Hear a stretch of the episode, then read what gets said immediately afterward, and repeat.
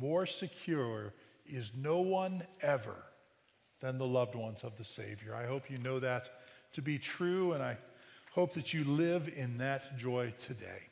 Our sermon text is Mark chapter 10, verses 1 through 12. If you're able, please rise out of respect for God's word as I read to you.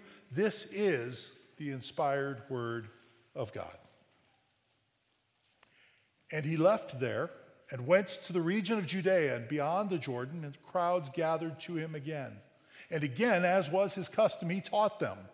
And Pharisees came up, and in order to test him, asked, Is it lawful for a man to divorce his wife? He answered them, What did Moses command you? They said, Moses allowed a man to write a certificate of divorce and to send her away. And Jesus said to them, Because of your hardness of heart, he wrote you this commandment. But from the beginning of creation, God made them male and female. Therefore, a man shall leave his father and mother and hold fast to his wife, and the two shall become one flesh. So they are no longer two, but one flesh. What therefore God has joined together, let not man separate. And in the house, the disciples asked him again about this matter.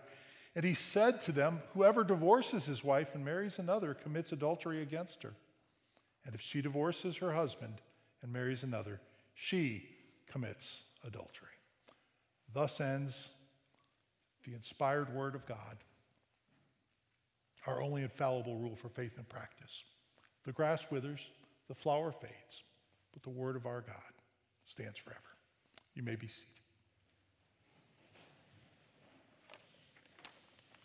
Would you pray with me? Heavenly Father, we thank you for your word. We thank you even when it is difficult and challenging that you give it to us, that we might be shaped according to your will. We pray that you would do that this morning, for we ask it in Jesus' name. Amen. So, if you were looking at this passage in your Bible, as opposed to just in your bulletin where we put the sermon text, uh, you probably have at the beginning of it uh, a chapter heading or a, a paragraph heading.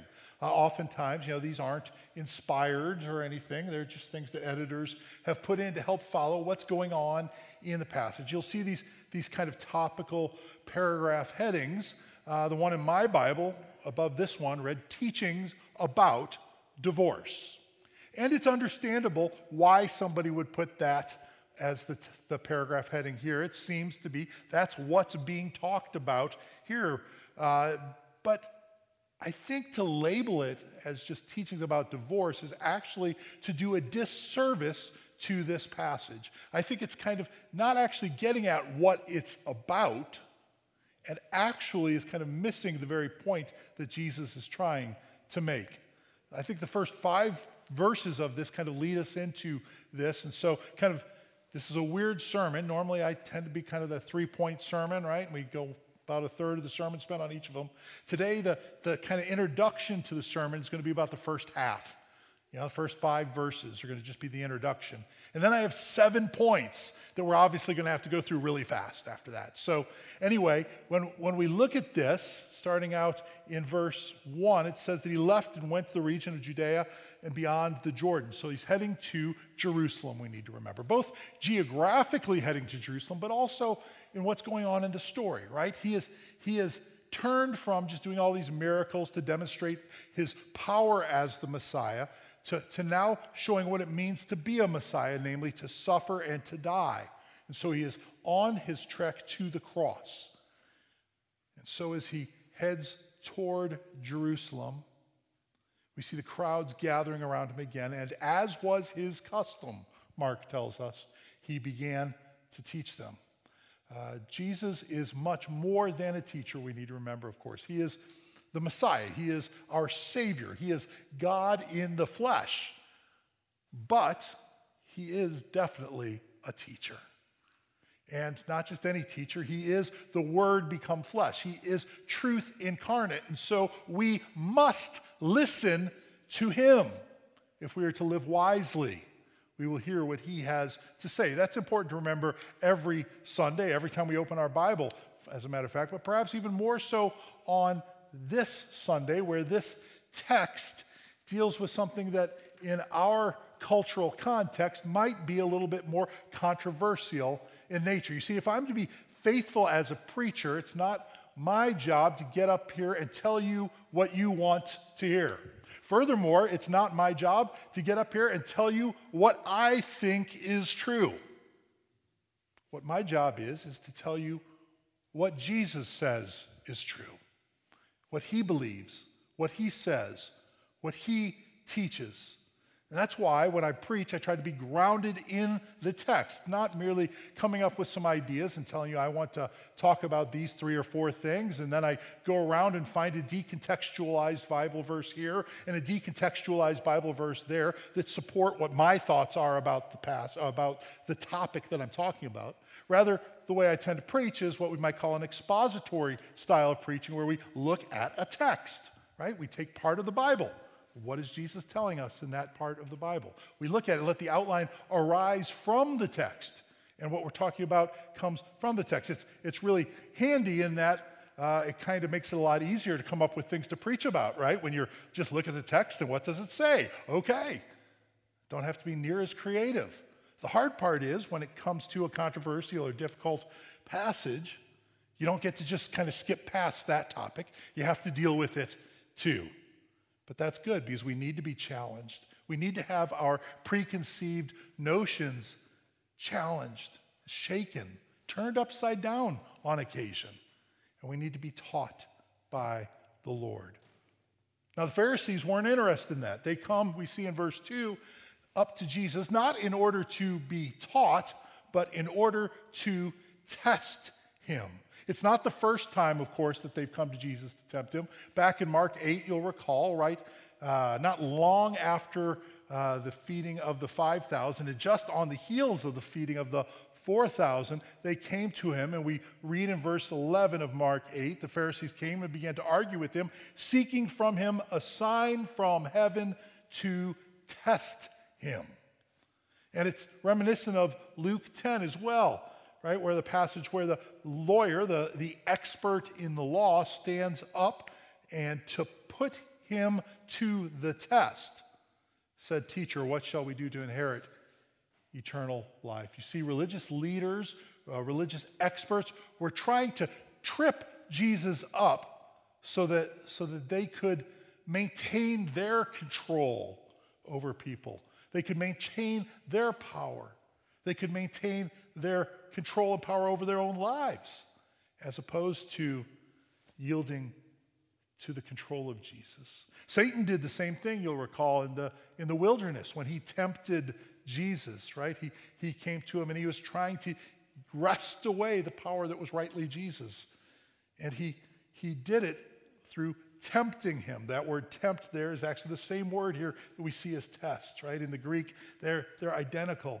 And so the Pharisees come up and they, they come up and in order to test him, ask, Is it lawful for a man to divorce his wife? Not is it awful for a man to be, divorce his wife, but is it lawful? Is it in accordance with the law? Is what they ask. Now, we need to understand that everyone in first century Israel agreed that there were certain circumstances under which it was lawful to divorce. But what they're saying here is, is, is like, is it lawful to do so for any reason? Can, can a husband just decide he wants to divorce his wife? And, and they're kind of going back to Deuteronomy 24 when they are coming along this line of questioning. In Deuteronomy 24, it says, When a man takes a wife and marries her, if then she finds no favor in his eyes because he has found some indecency in her. And it goes on to say that he can write a certificate of divorce and send her on her way. Um, but we need to understand that this, this is not given as a means of, of exalting divorce as a good idea. Rather, it's, it's actually trying to limit divorce. And, and it all hinges on this idea of, of what does it mean when he says find some indecency in her. What, what exactly is meant by that? There were two main schools of thought. There was the school of Rabbi Shammai. Rabbi Shammai thought that indecency meant sexual infidelity, that she had been unfaithful to her husband, and that's what it referred to. That was the more conservative viewpoint, and a lot of people followed that viewpoint. There was another rabbi, Rabbi Hillel, and those who followed him followed what's probably a more liberal understanding. Uh, he, he thought that, that an indecency could be just about anything, really. Um, literally written out as one of the examples would be if she spoiled his meal, right? If she had burnt dinner, you know, well, that's an indecency.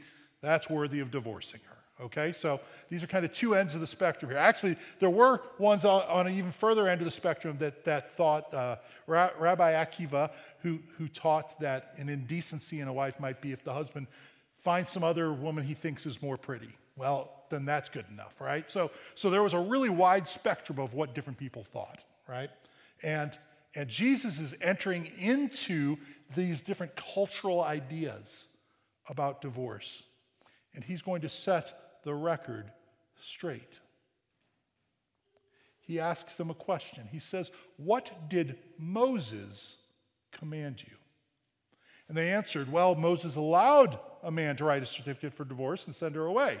And, and, we see here, just like Satan, they're, they're twisting the written word of God so that they can try to trip up the living word of God. Right? They, they, you catch what they said there? He says, what did Moses command you? And they said, Well, Moses allowed. Those are two very different things, aren't they? Right? Moses commanded one thing and he allowed another thing. Those are not the same thing. They try to twi- switch up the terms. And, and Jesus says, very rightly, he, he interjects here, it's because of your hardness of heart that he wrote you this commandment, right? He says, so this allowance of Moses is due to your hardness of heart. It's not the, the perfect design for marriage. It's not what God wants for your marriage. It's not what he desires for your marriage. In order for that, we need to go back not just to Deuteronomy 24, we need to go back to the beginning. We need to go back to Genesis 1 and 2, before the fall, the very perfect design of marriage, if we want to know what marriage is supposed to be. That's why in our unison scripture reading today, we went to Genesis 2 and looked at that. As Sam said, he's very right. That was very intentional. And, and we see, in light of that, that this passage here in Mark 10 is not really so much about divorce as it is about marriage. This morning, I want to point out seven different things that are part of God's perfect design for marriage. There's your introduction. All right? Point one God's design for marriage is that it's heterosexual. Okay, so we're going to start off right there. Bang, with a, with, with a cultural bomb, right? In our culture, this is a very controversial place to begin. Uh, but note, I'm not beginning here because I think it's the most important place to start in this, or it's the most important point to make in this. I'm not starting here because uh, anything that I think, I, it's not that it's some hobby horse of mine to be a culture, culture warrior or something. I'm starting here because this is where Jesus started. Verse 6 From the beginning of creation, God made them male and female. For most of human history, this actually was not at all a controversial viewpoint, right? For, for most of human history until like five minutes ago, this was just the commonly held viewpoint. Seriously, within all of our lifetimes, this very rapidly changed, right? In, in 2015, for instance, uh, the, case Obergefell versus Hodges, the Supreme Court ruled that the right to marry is guaranteed to same sex couples by both the Due Process Clause and the Equal Protection Clause of the 14th Amendment. This is, this is a radical shift culturally. Uh, even, even you know, President Barack Obama, when he ran for president, uh, you know, he's no, mind you, no conservative cultural icon there. Um, he, he actually, when he ran for president, maintained that you know, marriage was to be reserved for a man and a woman. Um, so this is just very recently that this has changed culturally. Um, but I'm going to be honest with you, even with the change, I mean, a lot of people in the church are, are up in arms over this. They're like, oh my goodness, the, you know, the whole world is falling apart and everything's terrible because of this. I, am going to argue that uh, our primary concern ought not to be with the laws of the land. Our, our primary concern isn't, isn't necessarily to work so that everybody who's outside the church falls in line with what the church is uh, taught by our Lord and Savior. Our concern primarily should be that we live within the bonds of Christ's commands, that we live according to what he tells us. See, when, when we look at people like Daniel Jeremiah, right, we see them speaking to exiles who've been carried off into a foreign land where the laws of the land are very different from the laws of God, right? And how do we see them live? And we don't see them constantly writing to, to people and saying, saying, you know what, we need to change all these laws. We need to overthrow this government. We need to make everything in line with God's law. No, we see them living faithfully in the midst of a foreign place. So, Daniel, for instance, will accommodate to the king on many different points culturally. Where he won't accommodate, though, is, is in his diet, what he eats, or in his worship. Because his Bible told him that there were certain things he wasn't supposed to eat, and so he will not eat the things that the king wants him to eat, even though, uh, he, you know, even though the king commands it. He also won't worship other than worshiping the one true and living God, right? Because that's what the Bible tells him. He is faithful in the midst of a foreign land, no matter what the cost. We see Jeremiah instructing the same, Jeremiah 29, right? What does Jeremiah say to the, to the exiles as he writes them this letter to the exiles? He says to them, Seek the welfare of the city where I have sent you into exile and pray to the Lord on its behalf for in its welfare you will find your welfare. He says, pray for the place where you've been carried into exile. Isn't that incredible? Think about it. Let's just kind of put it in context. Let's say, just thought experiment. Let's say that uh, Canada invades the United States, okay? It invades Michigan, and, and uh, Canada comes and picks up all of us here in Flint and carries us off to Montreal right? Now we're living in Montreal. I know it's kind of weird, but just, just go with me for the example here. So now we have to live in Montreal, and they're speaking French, and, and they have different cuisine, and it's just all kind of weird and everything. And, and what God's saying there is, is, you know, you don't need to overthrow them. You don't need to do everything you can to escape. He's saying pray for them, that things will go well there, right? And that's where we live now. We live in, as exiles. We don't live in, in as citizens of God's kingdom in a, in a state, in a country, in a culture that is shaped by God's laws. We are exiles. So God tells us to pray for those who are around us, love those around, be compassionate and caring of those around us, regardless of whether we agree or disagree with them. But concern ourselves with living faithful lives in accordance to His word. And in this context, we see that as we seek to live our lives according to God's word, we need to understand that marriage is intended to be between two who are different from one another, other than one another, not the same. Now, it's often a fair critique that the culture at large has of the church that, you know, all you guys do is, is care about this homosexual, homosexuality thing, you know, and you focus on that and, and, and you worry about what, the, what that's doing to marriage and you don't focus on other aspects of marriage at all. And, and frankly, that's a fair critique at times. I've seen that within the evangelical culture where, where we lean in so heavily on that, we forget about other things. I mean, but the reality is that it wasn't in 2015 with, with Obergefell versus Hodges that, that marriage got messed up, right? We culturally have been messing up marriage uh, ever since the Garden of Eden, right? And, and it just keeps getting worse and worse and worse, right? And that's happening culturally, broad culture. It happens within the church. We mess up marriage within the church plenty. And that's why it's important that our text today doesn't end in verse 6. It goes on to verse 7. And we see a second point, a second distinctive of God's design for marriage, and that is that it is monogamous, right? Sam made the point before, he brought that to our attention, right? That, that idea that, that God created Eve for Adam. He didn't create any number of wives. Therefore, a man shall leave his father and his mother and hold fast to his wife. Does not say he'll leave his father and his mother and he'll go take for himself as many wives as he wants, or as many wives as he can afford, or, or a wife here and a wife there and whatever else. Right? Now, some might argue, now, now wait, Pete, isn't polygamy in the Bible? And I'd say, yes, absolutely it is.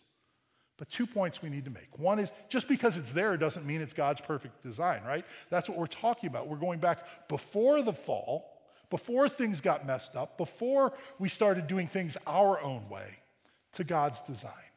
God's design was that there would be one man and one woman, that it would not be polygamous. And secondly, we realize that, that as the Bible was written, it was written to people who lived in country cultures where, where polygamy was accepted. It was understood in the surrounding cultures that that's, that's kind of the way of the world, that's the way they did it.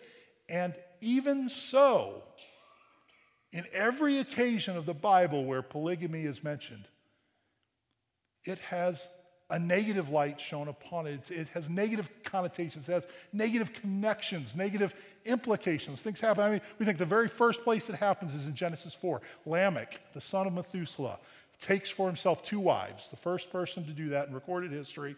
And what we find is the very next thing he does is he proclaims how terrible he is, how vile he is, how evil he is, and how his anger burns and he kills people, and he's, he's a terrible person by his own estimation.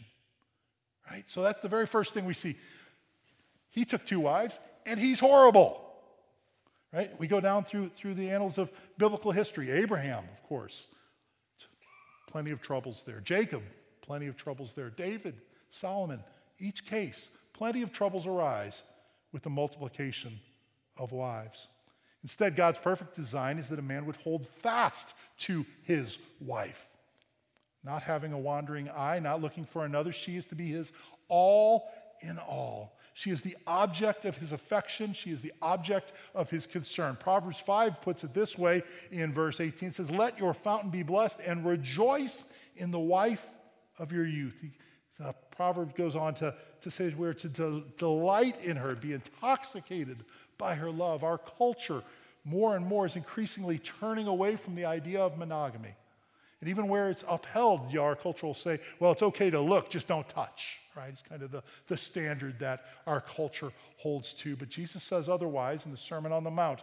He tells us in Matthew 5, you've heard it said, You shall not commit adultery, but I say to you, that everyone who looks at a woman with lustful intent has already committed adultery with her in his heart. And so it is that we are to set apart our spouse in our hearts as our only love even as we set apart Christ Jesus as Lord. A third distinctive of God's perfect design for marriage. Verse 7 says, a man, Therefore, a man shall leave his father and mother. It is disruptive. Marriage is disruptive. It's intended to be disruptive. Disruptive in that the center of your life is changed by marriage, right? If, if you are not married, your primary identity is as a child to your parents, perhaps by extension as a brother or a sister to your siblings.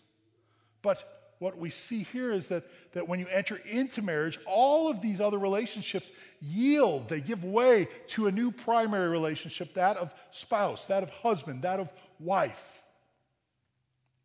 Indeed, we're we're still called to honor our father and mother. We're still called to love others, but, but they all take a, a back seat to that marital relationship. They, it, it changes things. Things become different. They must become different in your life now. You'll be required to do certain things that, that are going to be done in a different way. You're, you and your spouse create a, a new home, and, and there will be things that he or she did that way and you did this way, and you have to come to a compromise. There are things that you have to set aside and say, you know what, I'm not going to do them that way. Out of selfless love for the other, I will do them this new way. It is disruptive to your life, right? It doesn't just change your identity from a son or daughter to a husband or wife, it's disruptive to your way of life to the things you do, to the, the ways you spend your time. That's why I often call marriage the greatest school of sanctification that there is, right? Because there's opportunity after opportunity, day by day, moment by moment, to have the same mindset of Christ Jesus, who willingly set aside what was rightfully his and instead came not to be served, but to serve and give his life as a ransom for many. And that service of others wasn't preconditioned upon them being very nice to him, being loving toward him, being kind and faithful toward him, right? Marriage provides us with an opportunity to do the same. It is disruptive. But it's also, number four, binding. Marriage is binding. Verse 8 says, The two shall become one flesh. So they are no longer two, but one flesh. The sexual union is, of course, a, a picture of this, is it not? But that's not all that's being talked about here. It's talking about two people being bound together so closely, so intimately, so inseparably that they, that they can't be divided. Remember the, the old crazy glue commercial that they used to have? I think it was back in the early 1980s. And this caught my fascination. I was like nine or 10 years old, and, and it, just, it just really fascinated me. There was this guy who put this crazy glue on the top of his work hat. He had a hard, hard hat you know, and, and, and glued it to a steel girder, a steel beam up above. And he sat there and, and held the hat on his head like this and hung from the steel beam up in the, up in the air, right? Because, because he trusted that bond that the crazy glue had made, right? That's all it was holding him there up in the air was that crazy glue and the bond that it had created. The bond of marriage is like that. It is to be so strong so dependable, so complete that it, it is going to provide you not only with this union that binds you together completely, but also provides you with a safety in that union, a safety and a, a, a, a vulnerability that you're able to, to, to put yourself at ease with. Right? We, we saw in, in, in Genesis 2, right? The very end of that passage, that they were both naked and they were unashamed, right? They were completely vulnerable with one another. And they had no shame. There was no worry, no fear. They held nothing back. They shared every bit of their heart and their soul and their mind and even their bodies. This is why sexual activity outside of marriage is, is, is cheapening this reality it, it, it's supposed to be an acting out of this reality of marriage. It is, is why we call it the act of marriage, right? But, but to do so outside of marriage is to cheapen the marriage commitment. Point five God's design for marriage is that it would be sacred, that it would be sacred. By that I mean it is God who does it, it's an act of God.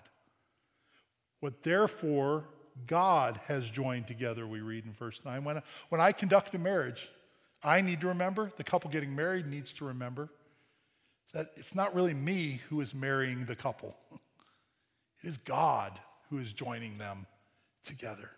Right? The, the marriage license might say that I am the officiant, but God says that He is the one who is joining them together right? Because what is most important to us should be at least what God is doing here. He is joining us together, He is binding us together in marriage, He is making it happen. It is His sovereign work to bring us together. And since He is the one who has brought us together, we cannot simply undo it. That's why point six marriage is permanent. But therefore, God has joined together, let not man separate. Jesus' whole response to the Pharisees and their, their trick question, their, their line of, of accusation almost here, is to lead up to this point.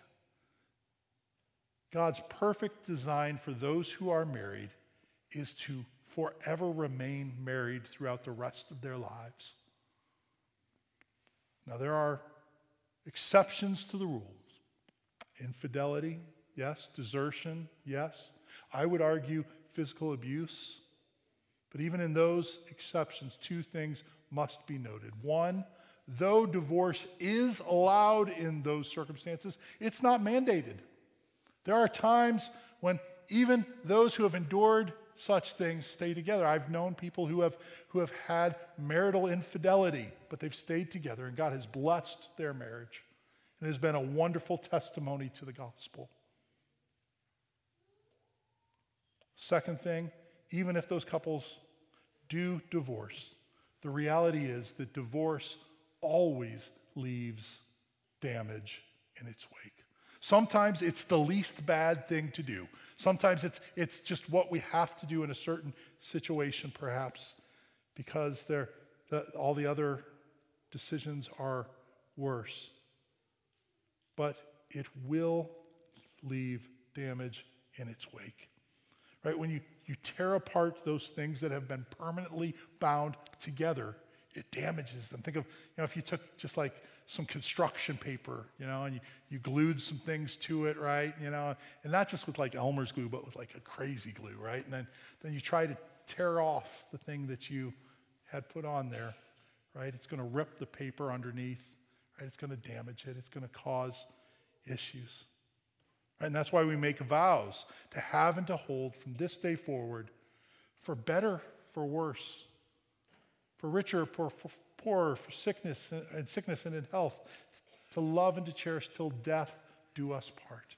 Not as long as it feels right, not as long as you still make me happy, not as long as I still feel like I'm in love with you, not unless you change or I change or circumstances change, till death do us part. Because it can cause damage.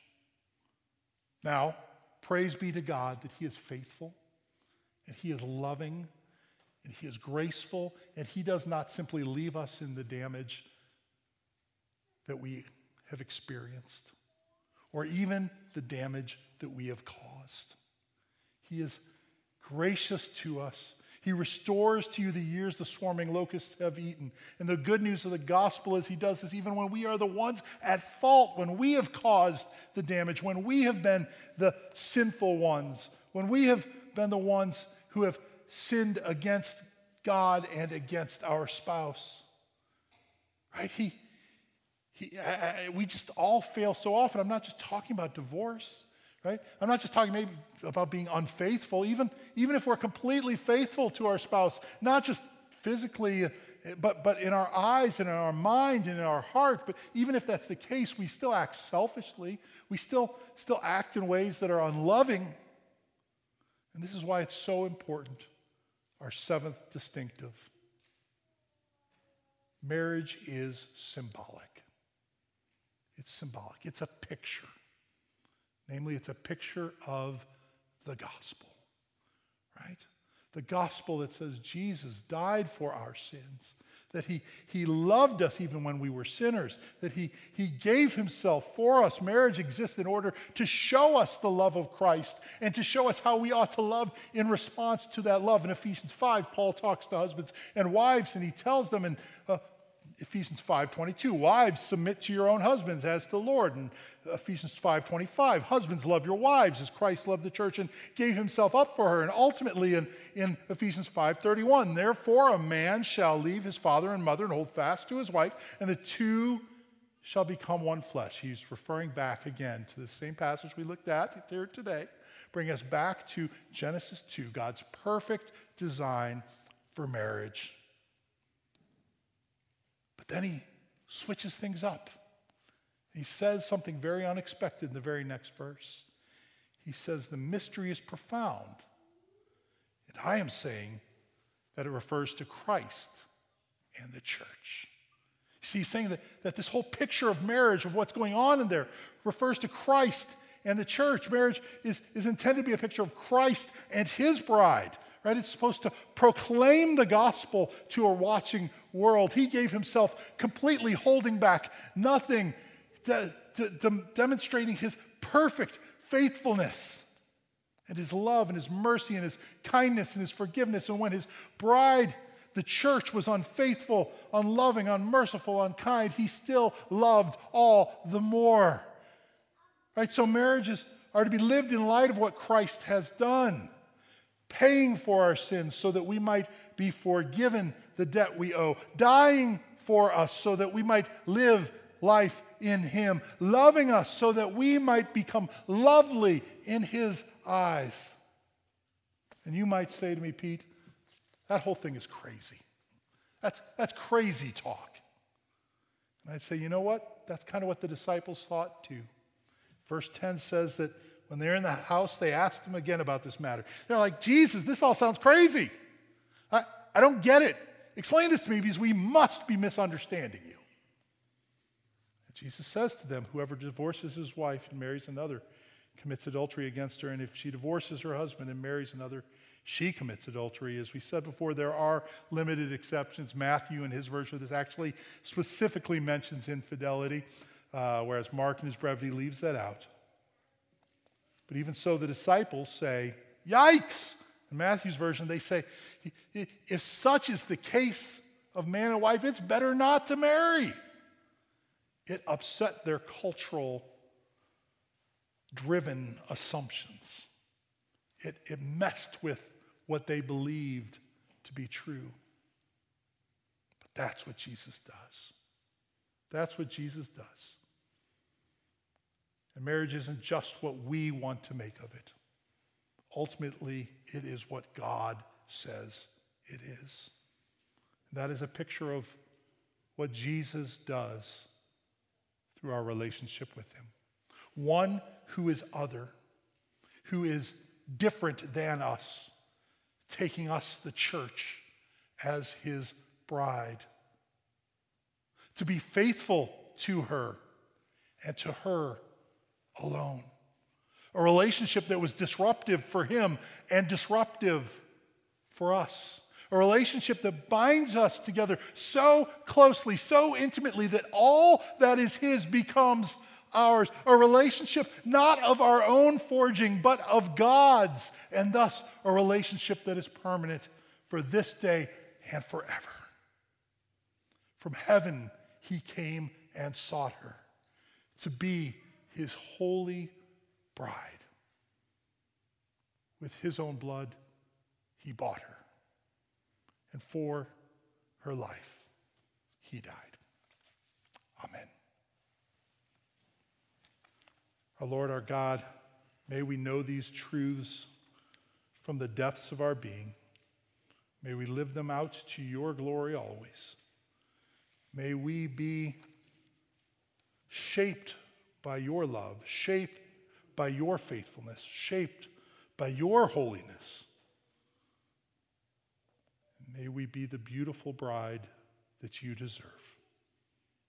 We ask it for the sake of the bridegroom, even Christ Jesus our Lord. Amen. If you're able, please rise now as we sing hymn 404, The Church's One Foundation.